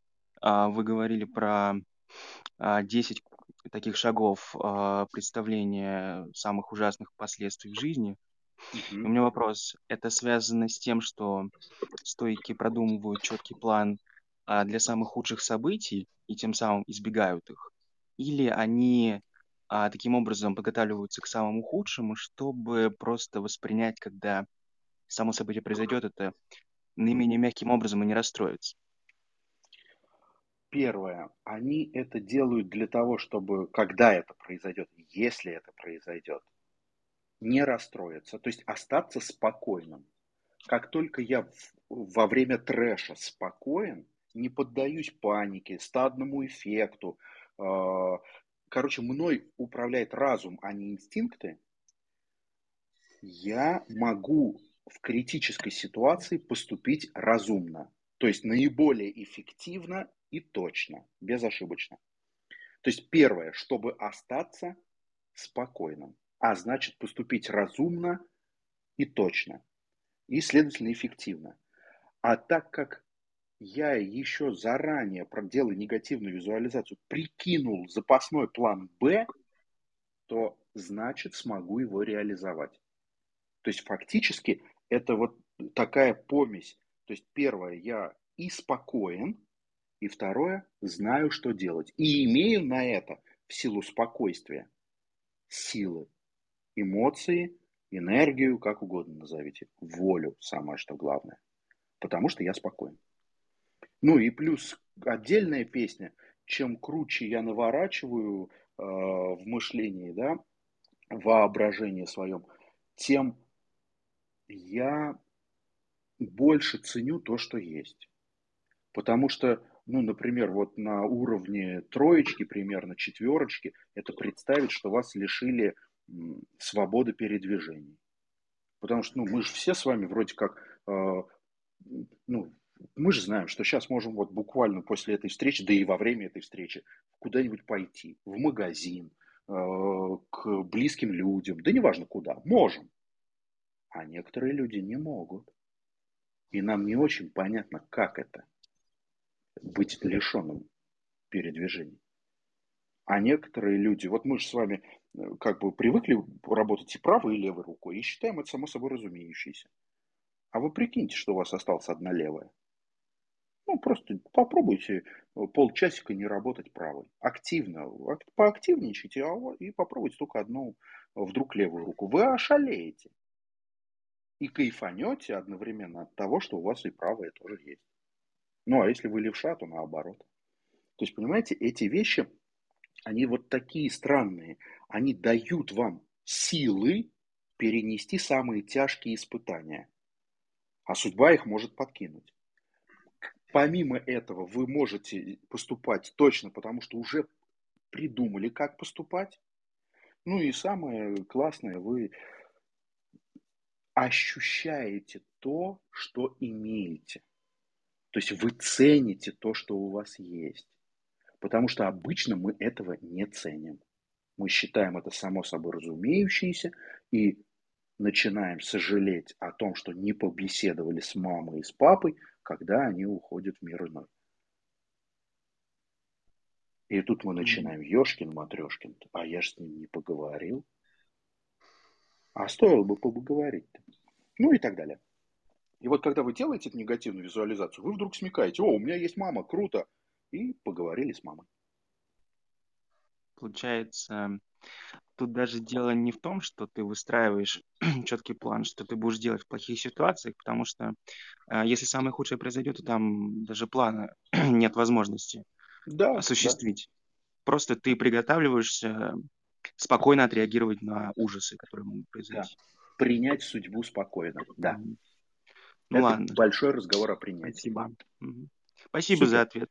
Пусть кто-то другой еще Спасибо спросит. за вопрос. Я обещал. Господа, последний вопрос, и буду подводить итоги нашей сегодняшней встречи. Ну, если последнего вопроса не имеется, тогда, значит, Александр. сделаем следующим образом, друзья. Да. Вопрос. А путь в, ци... в стоицизм в вашем... Пошел вопрос. Путь в стоицизм в вашем откуда? путь в стоицизм в моем откуда, еще раз. Ну да, путь в стоицизм, то есть ваша точка изначальная до стоицизма. А. Как, как вы размышляли, э, какие, какой философии, наверное, или какой жизненной позиции придерживаетесь? Ну, смысл таков, что до 2013 года я считал, что я самый умный и самый деятельный человек. То есть я занимался очень ну, масштабными вещами, масштабами нашей страны, в смысле России. И, и так или иначе, грубо говоря, занимался политикой. И в 2013 году я со своими товарищами и коллегами принял участие в создании такого проекта, как «Школа великих книг». И, ну, я с детства вырос в библиотеке деда и отца. И я считал себя очень начитанным. Но тут вдруг я начал читать тексты, которые показали мне, что моя начитанность гроша ломаного не стоит, что я очень тупой человек, откровенно тупой. То есть, несмотря на то, что у меня диплом о высшем образовании, несмотря на то, что у меня там куча курсов пройденных и так далее и тому подобное, несмотря на то, что я кучу книг прочитал, я понял, что я тупой. А книги я разные читал. Такие, которые никогда до этого не читал. И в какой-то момент времени я добрался до такого странного философа, как э, Александр Моисеевич Пятигорский, и он там на Радио Свободно читал цикл лекций по древним философиям мира, и среди них э, в том числе и стоицизм. Меня тогда это не зацепило, но каким-то образом, неосознаваемым, я спящий был тогда – у меня дома появились книги Синеки и Марка Аврелия, и когда я взял Марка Аврелия в 2015 году, я ни черта не понял, а взял я его, потому что имя знаю. Ну, в смысле, с историей у меня как-то более-менее на троечку я разбирался. И я ни черта не понял, и взял соседнюю книжку, она в таком же издании, как и у Марка Аврелия, «Наука», вот это вот литературные памятники, и открыл Синеку, и Синека меня прошиб. Он меня настолько прошиб, что ну, я понял, что это книга про меня. Я с 2015 года каждый день читаю Синеку. И это единственная книга, которую я в аудио слушаю. И потом, когда я начал разбираться, откуда вообще, то есть почему Синека во мне отозвался. То есть я до этого Конфуция читал, Лао Цзи, Платона, Аристотеля. То есть почему, то есть мне очень нравится Бхагавад-гита, но отозвался Синека. Почему? И когда я ну, копался в себе, есть такой психолог Эрик Берн, он говорит, слушайте, все в ваших детских сказках, мифах, э, мультиках, фильмах, найдите детскую сказку, грубо говоря. Я нашел, эта сказка у меня была написана Александром Дюма, роман «Три мушкетера», который я до дыр зачитал в детстве. И один из персонажей, там, как вы знаете, это Атос – и, собственно говоря, Атос, он, тот самый граф, он, э, он был стойком. То есть Александр Дюма написал свое представление о стойках, вложив в графа, ну, в смысле, в Атоса. И, и похоже, стоицизм в меня влетел через француза дядю Сашу. И все, и когда я, ну, то есть был готов к принятию стоицизма, а когда пришел Синека в мою жизнь, ну, просто все срослось. То есть вот как-то так, наверное. Я так для себя это объяснил, Дмитрий. То есть, ну, вот так себе сконструировал эту объяснительную модель. Ну и да, а позиция, с 2013 по,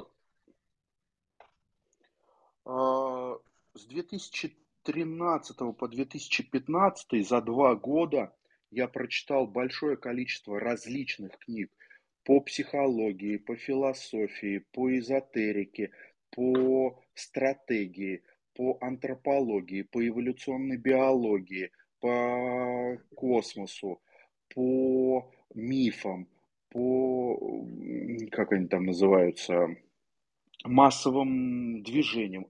Огромный перечень книг, разных э, областей человеческих знаний.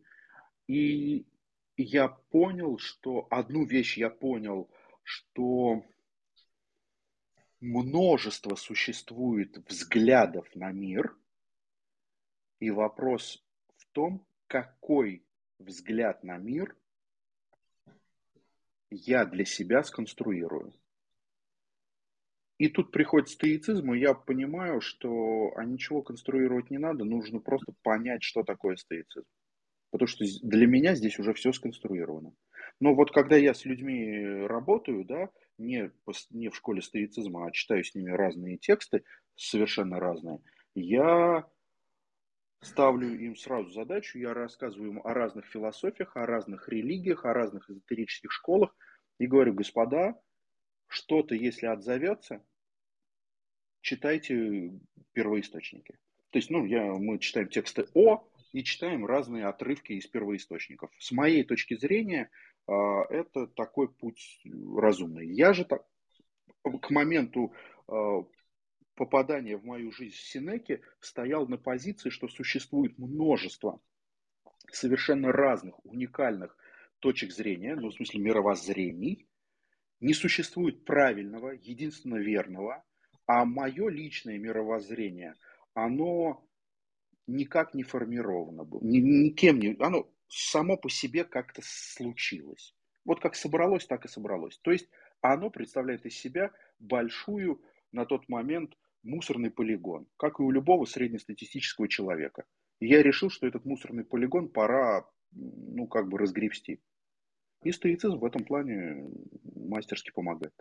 А то, что у меня мусорный полигон, а у соседа соседний мусорный полигон, не делает ни меня лучше, ни его лучше. А то, что теперь у меня стоицизм, а у него мусорный полигон, не делает меня лучше, а его хуже. Его лучше, а меня хуже.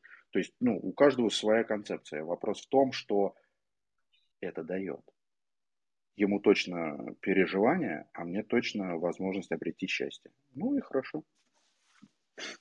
Как-то так. Итак, господа, 23.04 часа, будем закругляться.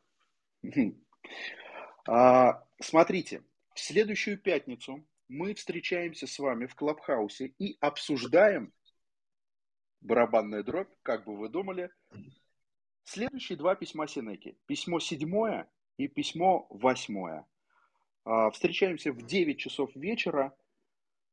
Здесь же в Клабхаусе, в телегу напишу, ну, а с теми, кто на программе, вот с Дмитрием, например, и Ярославом на программе «Азы стоицизма» встречаемся завтра. В понедельник у нас клуб стоиков. В среду мы встречаемся с э, ребятами на курсе по Марку Аврелию. Ну и вот в пятницу со всеми желающими здесь, в Клабхаусе, два письма следующих, седьмое, восьмое. Читайте, конспектируйте, спорьте с Синекой – и приходите в пятницу, обсудим, что же там он нам рекомендовал делать. Спасибо всем большое. Я был рад с вами побеседовать. Всем отличного вечера. До встречи, господа. Пока. Спасибо. Всем спасибо. Спасибо.